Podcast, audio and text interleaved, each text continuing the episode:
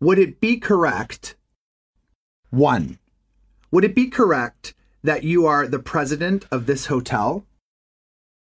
2. Would it be correct to assume that all of the tickets are sold? 3. Would it be correct to say that the payroll office made a mistake? 4. Would it be correct to say that you are quite angry? 5. Would it be correct to say that the Golden Hotel is the best in the city? Dialogue 1. Brenda is coming over for tea this afternoon. She is a little depressed. Would it be correct to assume that the issue of marriage is a sensitive topic to her?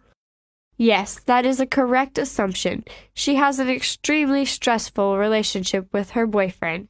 I'm glad you told me. I will avoid the subject completely. Dialogue 2. Would it be correct to assume that my teaching schedule will remain the same? Your schedule is basically the same as last semester. So there are few changes? Yes, there are two minor changes in your Monday routine. Your classes are in a different building on campus.